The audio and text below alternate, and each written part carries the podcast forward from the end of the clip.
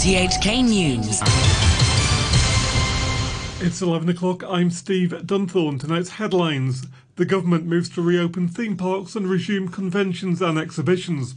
People will start receiving the government's $10,000 cash handout in one month's time, and a Beijing official says new national security laws will give people here more freedom, not take it away. The administration is pushing ahead with the next phase of reopening the economy from its coronavirus restrictions. Hong Kong's two theme parks are to reopen soon, conventions and exhibitions will restart next month, and officials are also considering opening up specific travel corridors to enable Hong Kongers to fly to specific destinations that are deemed to be winning the fight against COVID 19. Here's the Commerce and Economic Development Chief, Edward Yau. Wherever possible, we need to revive revitalize the economy, allowing normal business to go on, be they sort of a business promotion, convention exhibition, or tourism starting at home. The government has announced that people can start receiving their $10,000 handouts from July the 8th. Applications start on the 21st, and those who choose to get the money electronically transferred into their bank accounts will get the payments first. Those who want cheques can apply through the post office, but they'll take a bit longer to get their money. Here's the Financial Secretary, Paul Chan. The fastest way to, to get the money from the government is to apply full electronic registration via your bankers to receive the money full direct transfer into the account. This is the fastest way. The Deputy Director of the Hong Kong and Macau Affairs Office, Zhang Xiaoming, says that the new national security law will give people here more freedom, not less. In a keynote speech to an online basic law seminar, Mr. Zhang rebuffed rumours that the new legislation would allow mainland officials to bring people accused of national security crimes across the border for trial. He said such rumours stem from people's lack of trust and understanding of the rule of law on the mainland. He gave assurances that the proposed law will, as he put it, give more room to one country, two systems and offer people more freedom. 对于广大市民来说，立法更多的意味着是一种有力的保护。For the majority of citizens, the legislation will give them more protection. They can be free from the fear of violence. They can ride the train and go shopping freely. They can speak the truth on the street without the fear of being beaten up. In particular, they will no longer have to worry about young people being brainwashed into breaking the law on impulse and leaving lifelong criminal records. There will be hope in Hong Kong's future. The Civil Service Secretary Patrick Nip is standing by his remarks over the weekend that government workers have dual identities, serving both the SAR and China, because Hong Kong is a special administrative region of China. He spoke during an RTHK radio program this morning. We can't just look at problems from a local point of view, thinking about the SAR and nothing else, or even be hostile or resistant to the mainland. This will lead to huge problems. Also, when we think about policy and problems under the one country, two systems principle, we will think not just about Hong Kong's development, but also how the country's development can benefit Hong Kong and how our progress can help the country. He also urged civil servants to be careful when voicing their opinions online, saying they shouldn't lead people to think they oppose government policies. A former Deputy Secretary for Economic Services, Elizabeth Bosher, says Mr Nip's remarks aren't helpful at all. I think it will just be a cause of great confusion, which is very sad at a time when there's already a lot of alarm and concern about the implications of the introduction of a national security law. It seems to me that our chief executive and her team should be bending over backwards to, to reassure the community and the civil service in particular that they can put their hearts at ease as to what this is going to mean for them, not, not creating new issues and new sources of potential confusion. The activist investor David Webb has revealed that he's been diagnosed with prostate cancer, which has spread to his bones. Investigations into corporate governance by the 54 year old have led to some of Hong Kong's biggest financial probes. But in a statement, Mr. Webb says he will publish fewer articles and stop issuing in depth investigations for his website as he now has to reprioritise and give less time to the public good. You're tuned to RTHK. The time is five minutes past 11. The legal sector lawmaker Dennis Kwok has demanded answers from Justice Secretary Teresa Cheng after she said the national security law Beijing is preparing for Hong Kong could be applied retroactively in certain situations. At the weekend, the minister said that, as a matter of principle, criminal charges are not to be laid retrospectively. But there are always some exceptions in relation to treaty and customary international law. Mr. Kwok wants to know exactly what these exceptions are.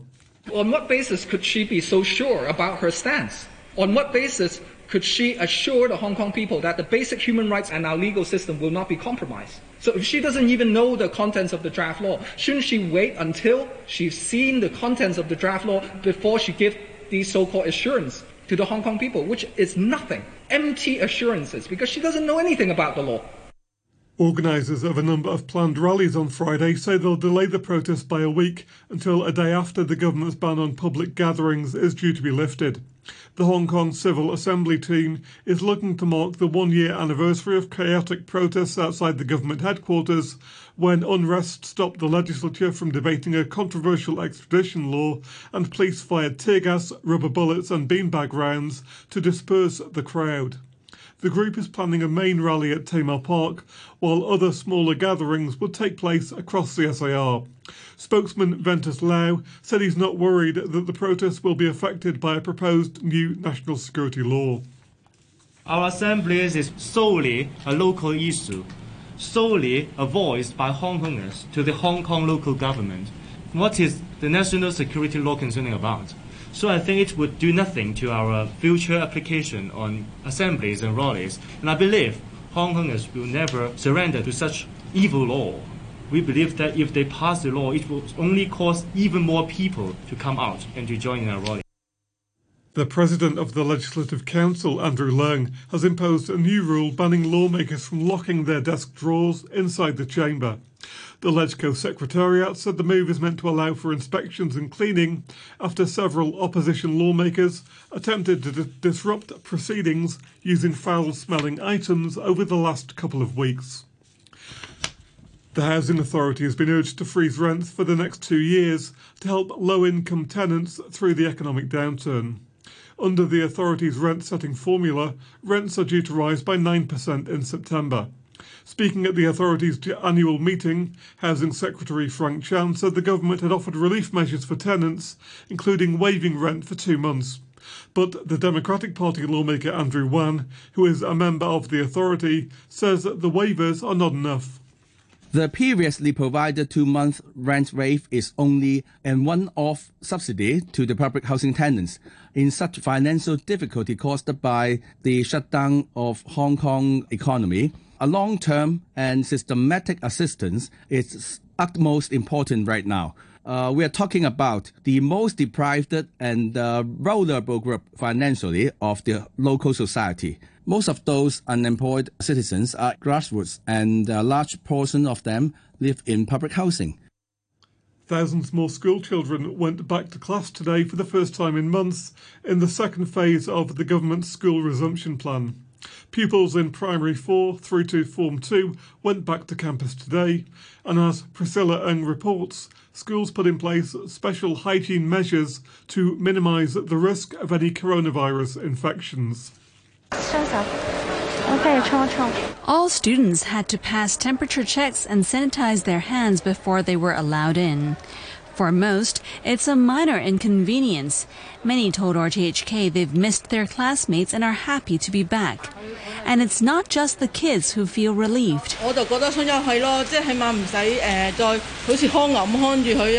One parent said her house had been like a zoo, with her daughter constantly messing around and refusing to go to sleep until late.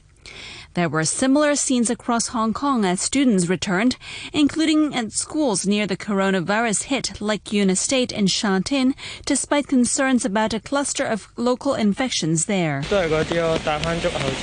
Students in the area told us they will be extra cautious about personal hygiene by keeping their masks on at all times and washing hands regularly. Hong Kong recorded one new imported case of COVID 19 today, bringing the total to 1,107. The latest case involves a 34 year old woman who returned from Pakistan late last month. She developed a cough on Saturday and has been taken to Tuen Hospital for treatment. A 50 year old cleaning worker has been convicted of obstructing police during an anti extradition protest last August. Maggie Ho has more. Protests broke out all over Hong Kong on the 5th of August last year. And in Sham Shui Po, black clad demonstrators set up barricades at the intersection of Yen Chow Street and Cheung Sha Wan Road. The Kowloon City Court heard that during the unrest that night, a police sergeant was about to question a teenager said to have shouted insults at officers. The prosecution said that's when the defendant, 50-year-old Ho Eng Leng, dashed out and stood between the two with open arms before telling the teenager to run away. The teen took off, and the cleaner worker was then pinned down, arrested, and charged. He later told police he was just walking home after dinner when he was suddenly arrested but the magistrate rejected his account, saying video footage captured by officers at the scene showed he ran towards the sergeant, who was moving towards the teenager. Sentencing has been adjourned to next Friday, pending a background and a community service report. The defendant has been remanded in custody. Police have arrested a teenager and a 52 year old relative for allegedly making or possessing explosives. They're accused of possessing a large quantity of hydrogen peroxide, a mild antiseptic and bleaching agent that can also be used to make homemade bombs. Lawmakers across the political spectrum have accused the government of failing to make full use of a scheme to encourage more NGOs to build new or bigger facilities for elderly people and rehabilitation services. The Special Site Scheme was launched in 2013 and allows NGOs to redevelop or expand premises on their own land. But in the seven years since, only five projects have been completed. The pro establishment DAB joined their pro democracy rivals in criticising the government over the slow progress. But the Labour and Welfare Secretary, Law Chi Kwong, told them through an interpreter that the initiative is led by the NGOs, not the government. You need to understand the study is not the government's responsibility. The land belongs to the NGO the NGO made a proposal and submitted to the SWD. We receive the town planning, we consult with town planning and lands department and submitted our opinion back to the NGO. So then they might change their minds. It takes more time. Overseas now, India has begun the most significant easing of coronavirus restrictions since the start of its lockdown, despite a surge in the number of cases. Confirmed infections have risen above a quarter of a million. The BBC's Electra Naismith reports. India's infection numbers are now in the world's top five. Cases in the state of Maharashtra alone have surpassed China, where the pandemic began. Each day is seeing a record spike, but with the economy taking a battering, the government is pressing ahead with the easing of restrictions. Shopping malls, places of worship, offices and restaurants are all reopening. Containment areas in some cities will stay shut, and individual states can decide precisely what will open and impose their own rules. But with more than 7,000 people now dead, there are concerns the disease is spreading unchecked. A majority of members of Minneapolis City Council in the United States have promised to dismantle its police department. The move follows the death of an unarmed African American man, George Floyd, in police custody two weeks ago, which sparked widespread protests. Nine of the council's 13 members said they would work with the community to create a new system of public safety. The council president, Lisa Bender, read a statement to hundreds of demonstrators. Our commitment is to do what's necessary to keep every single member of our community safe and to tell the truth that the Minneapolis police are not doing that. Our commitment is to end our city's toxic relationship with the Minneapolis Police Department, to end policing as we know it, and to recreate systems of public safety that actually keep us safe. Adrian Florido is a reporter for National Public Radio. This is something that black activists in the city of Minneapolis have actually been uh, advocating for for many years, but that really only in the last couple of weeks and really in the last few days in the aftermath of of these protests that they have gotten a more receptive audience. The decision really was kind of whiplash, even for a lot of these black activists who hadn't expected such a willing reception, a positive reception to the proposal from the city council itself. A reminder of our top stories tonight. The government moves to reopen theme parks and resume conventions and exhibitions. People will start receiving a $10,000 cash handout in one month. And a Beijing official says new national security laws will give people here more freedom, not take it away. The news from RTHK. RTHK Radio 3. It's time now to look at stories covered in this evening's News Wrap programme. The government's moving on to the next phase of reopening the city from coronavirus restrictions. Hong Kong's two theme parks are to reopen soon, conventions and exhibitions will resume next month, and officials are also considering opening up specific travel corridors to enable Hong Kongers to fly to specific destinations that are deemed to be winning the fight against COVID 19. Richard Pine reports. Social distancing rules, bans on public gatherings, and mandatory quarantine arrangements remain in place for now, but steps are being taken to try and restart the city's flagging economy. Commerce and Economic Development Chief Edward Yau says since the coronavirus epidemic appears to be under control here, there's every reason to lift these restrictions as long as public health is guaranteed. Wherever possible, we need to revive, revitalize the economy, allowing normal business to go on, be they business promotion, convention exhibition, or tourism starting at home. Mr. Yau says the city's two theme parks will reopen soon, with Ocean Park to welcome visitors from this Saturday. Rules banning public gatherings of more than eight people won't apply inside the park, but park capacity will be halved, guests will have their temperatures checked, and are required to wear face masks. The chairman of the Hong Kong Tourism Board, Dr. Pang Yiu Kai, says people have been itching to visit attractions, and he has no doubt there'll be plenty of visitors. I think um, this will be great news to a lot of Hong Kong people, a lot of Hong Kong families, families of young children, teens, uh, even adults, and those who are young at heart will find a lot to, uh, to, to enjoy uh, for a day out at Ocean Park. So I, I have no concern that um, Ocean Park uh, will not be able to, to bring in uh, local tourists. If anything, I'm, I'm afraid there will be lots of queues because people will be going there and enjoying themselves. Dr. Pang says there will also be other schemes rolled out to promote local attractions and hotels. A lot of families are saying, What do I do with my kids during the summer? Normally, we promise them a trip somewhere uh, in, in the summer. Maybe they can't go yet. And so, we are offering options with the trade, the hotels, the restaurants, and, and, and, and attractions to create these experiences for Hong Kong families so that they can enjoy a few days away, away from Hong Kong, but in Hong Kong. And there are a lot of things that they can do and will do in Hong Kong. Edward Yau says there are also plans in the pipeline to boost trade and says conventions and exhibitions will return to the city in July, with the annual Hong Kong Book Fair being the first. In the longer term, the minister revealed that there have been discussions about so called travel bubbles and travel corridors to allow people to travel to specific destinations and to welcome their residents here. We have been asked by some government to see if Hong Kong is interested in joining such discussion.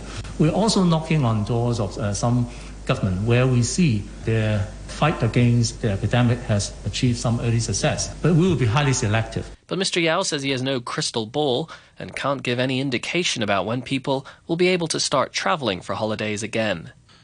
The Secretary for the Civil Service, Patrick Nip, is standing by his remarks that government workers have dual identities, serving both the SAR and China. He also warned public sector workers to be careful about posting their opinions online. A former Deputy Secretary for Economic Services, Elizabeth Bosher, told Annemarie Evans that the dual identities concept put forward by the minister was puzzling and would cause confusion among civil servants. Well, I think, um, like many of the representatives of civil service unions, it's it's a rather puzzling concept. It's a little akin to saying that before 1997, I, as a, a, former civil servant in the administrative service, was a member also of the British civil service, not just the Hong Kong civil service, which was a complete nonsense. It was made very clear to me that my responsibility was to the then colonial Hong Kong government and to the governor, and that um, my work was primarily to formulate policies in the interests of the good governance of Hong Kong people. So, what do you feel that it means for the 180,000 government officers when they're doing their jobs? Do you feel that the two roles are compatible? Well, I think it will just be a cause of great confusion, which is very sad at a time when there's already a lot of alarm and concern about the implications of the introduction of a national security law. It seems to me that our chief executive and her team should be bending over backwards to, to reassure the community and the civil service in particular that they can put their hearts at ease as to what this is going to mean for them, not, not creating new issues and new sources of potential confusion. Now, public officers, can they actually oppose government policies once they're formulated, even in their personal capacity? No, I mean, it's very clear that they can't do that. I mean, the role of the civil service is to um, put forward propose- policy proposals or to formulate policy proposals for consideration by ministers and their political aides. And once decisions have been made on those policies, it's their responsibility to, responsibility to implement them. That's always been the case. I mean, this is where the element of political neutrality comes in because um, it's very important that, that civil servants don't let their personal political views or considerations to um, to either to enter into their recommendations or indeed to um, to affect the way they implement them afterwards. And certainly, it's not open to them to to criticise those decisions um, in in public afterwards. They they have to be loyal to to that decision making process. Now, we're going returning to this idea of the dual roles of civil servants. I mean, you're saying about the amount of confusion it will cause. What, as a former senior civil servant, what would your advice to civil servants be? Well, I think it's quite right that they should demand absolute clarity as to what to what this means. As I said just now, in my day, I think we all understood very clearly what our role was, which was to formulate policies in the best interests of, of Hong Kong people those were then considered by at senior levels and ultimately by the Executive Council and, and the Governor. Decisions were taken, and it was then our job to implement them. I really don't think that civil servants here can be expected to look over their shoulder as to what the implications might be for China, for mainland China, because uh, Hong Kong is at the end of the day a very, very small part of the country. And civil servants have been told their responsibility is to our basic law, the mini constitution. Um, most of them, I suspect, are not thoroughly familiar with the Chinese constitution, and nor, nor should they need to be with respect. South Korea's daily call to a jointly run liaison office in North Korea has gone unanswered for the first time. The break came days after North Korea said it would pull out of the Inter Korean Liaison Office, located in the North Korean border city of Kaesong. The agency was set up to reduce tensions between the two nations, part of an agreement signed by leaders Moon Jae-in and Kim Jong-un in 2018. RTHK's correspondent in Seoul, Frank Smith, told Annemarie Evans a later call was picked up, but that doesn't diminish the significance of its happening between Pyongyang and Seoul. They actually make two calls each day between the two parties at the liaison office, and the second call at 5 p.m. was answered by North Korea. I don't think this diminishes the significance of what we see happening between the two Koreas, however. And there's a very interesting backstory to this as well. The criticism that came to South Korea regarding the leaflets being flown over North Korea has uh, cropped up as an issue. Uh, Kim Yo Jong, that's Kim Jong Un's, the leader of North Korea, his sister, Kim Yo Jong, harshly criticized South Korea several times, and the defectors calling them, you know, human scum in reports from North Korea's state media several times um, over the past week.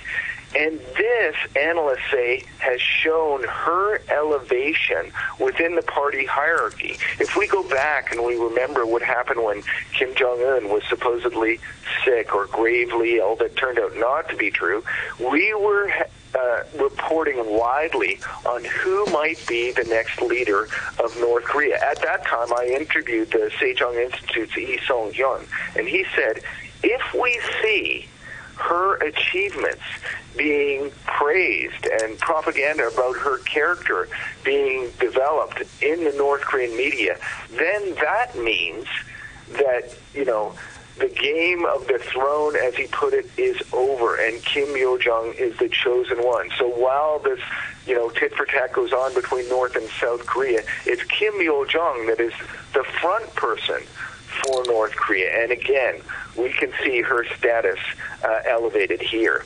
I also spoke uh, this week to Park Sang Hak, who's the person who's sent many of those leaflets, and he's incensed at what the South Korean government is doing to consider a law banning these leaflets, uh, which have has brought about, I believe, this sort of you know miscommunication at that uh, liaison office. Well, you've got several things there. First of all, if we go to the return to the phone call, so generally this this liaison involves uh, two phone calls a day usually, um, or otherwise, yeah. or rather, there would be one phone call, um, uh, or or do they actually do two? And and why do you think that the first time they didn't pick up? I do think this this has you know is developing ongoing, um, you know, call it minor crisis, mini crisis between North and, and South Korea um, at this time. And it, I believe it is connected to the leaflets that were flown over North Korea in late May by Park Sang-hak. Um, Kim Yo-jong came out and, and denounced the South Korean government over it. And again, they've ha- also had several rallies in North Korea, including Kaesong. That's the location of the liaison office, just on June 7th. So again, I believe that these these are related and also related again to the Kim Il Jong uh, status within uh, North Korea's uh, ruling dynasty. There are newspaper reports that the American justice authorities are trying to force the Queen's second son, the Duke of York, to give evidence in the case of the convicted paedophile Jeffrey Epstein. So, what exactly has been reported? The BBC's royal correspondent, Jonny Dymond, has the details.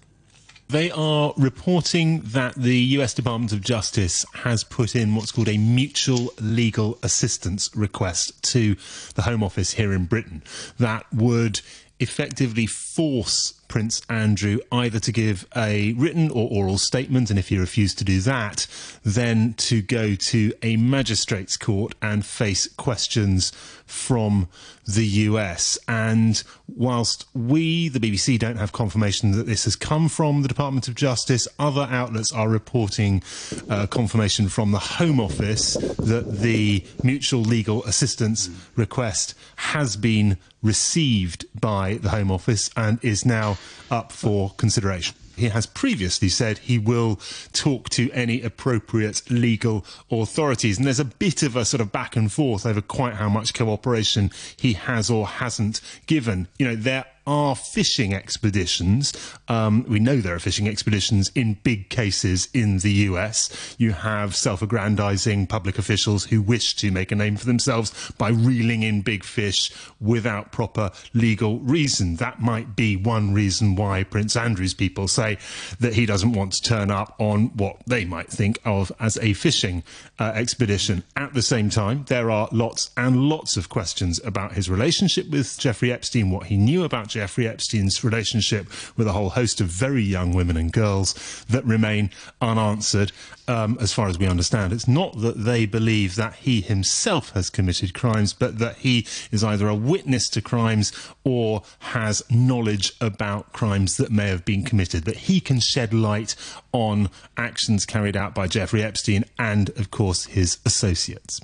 Finally, tonight, after 10 years, five deaths, and countless arrests, a massive hunt for 1 million US dollars in treasure has apparently finally been solved.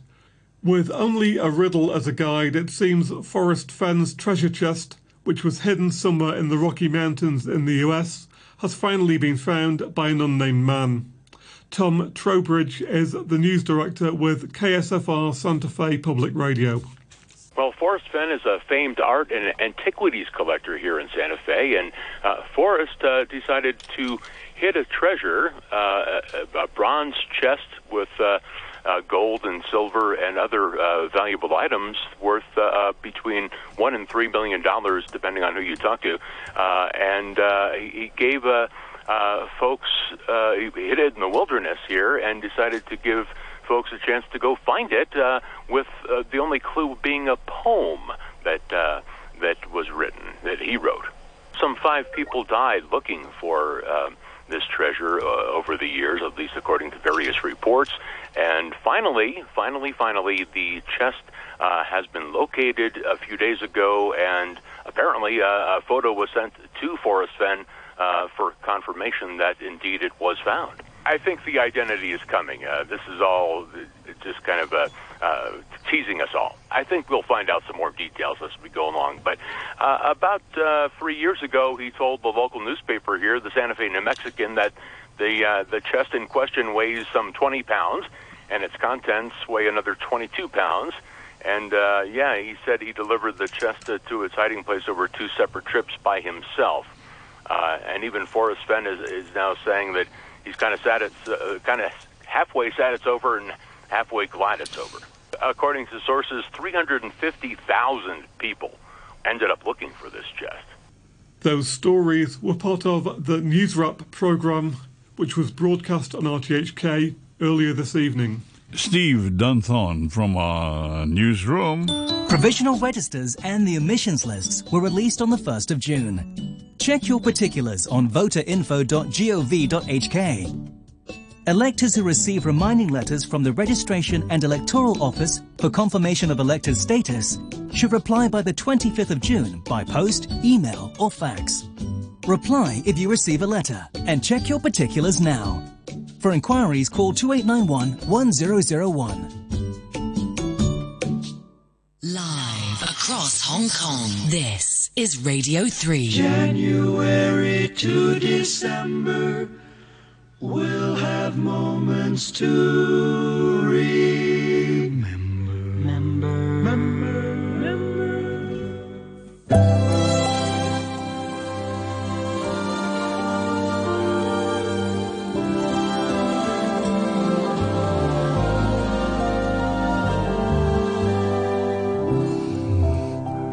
Welcome to Nostalgia from now until 1 a.m. with yours truly, Ray Cordeiro. We bring you only the best music from this side of heaven.